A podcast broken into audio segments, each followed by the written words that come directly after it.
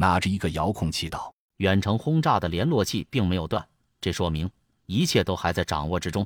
但是常规联络却断了。我想，我们需要找到对手，炸他们个稀巴烂，问题自然就迎刃而解。”其余人纷纷点头。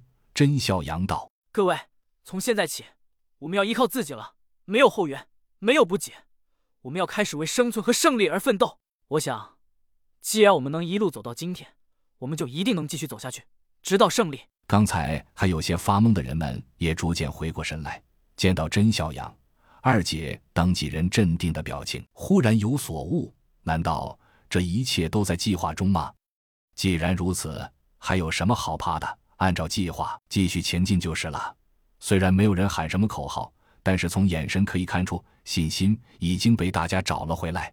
在这种情况下，我们需要两个关键人物的发挥。甄孝阳微笑着说：“莫卓，你是这里的王，告诉我，你有什么办法能让我们更加安全、更加强大，直到我们找到对方的老巢？”莫卓一直在喃喃自语，似乎在担心他的舅舅。听到这话，回过神来道。我这里有很多压缩食物和水，不是普通的压缩，而是高密度压缩，装扮口袋，够一个人一周了。总量按咱们十来个人算，大概够一个月。甄孝阳一阵惊喜，果然，这个小伙子真的还有好东西。但是长远考虑，绝不能坐吃山空，而应该未雨绸缪。于是他说了自己的想法，众人都同意，决定从即日起，搜寻对手的过程中。也要将寻找补给列入重要日程。甄孝阳点点头，又看向了安德里亚，却没说话。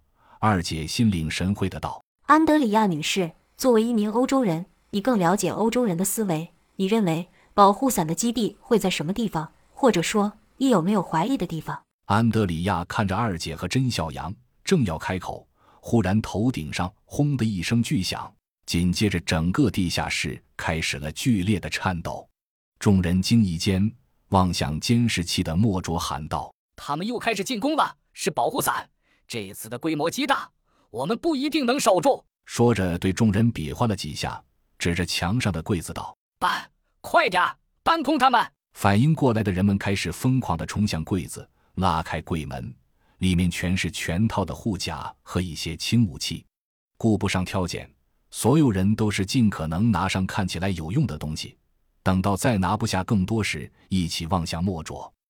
莫卓满意的点点头，对这帮搬空了自己积蓄的人非常满意，一偏头喊道：“这边进去，往前跑！”众人一看，居然是墙上开的一个密道，要得吗？二姐带头冲了进去，她的一眼在未知环境里作用最大，其他人鱼贯而入。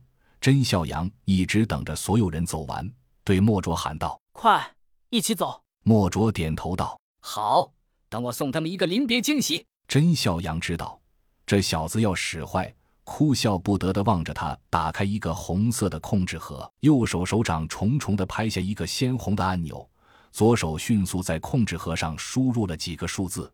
两人扭头离开的实验室，关上了门，全速向前冲刺着，跑出一百多米的样子，前面突然有了亮光。其他人都在前面等着，看着甄小阳过来，二姐轻轻松了一口气，问道：“怎么这么慢？”甄小阳刚要回答，忽然背后传来巨大的一声轰响，整个地道都在颤抖，但钢结构的过道明显很结实。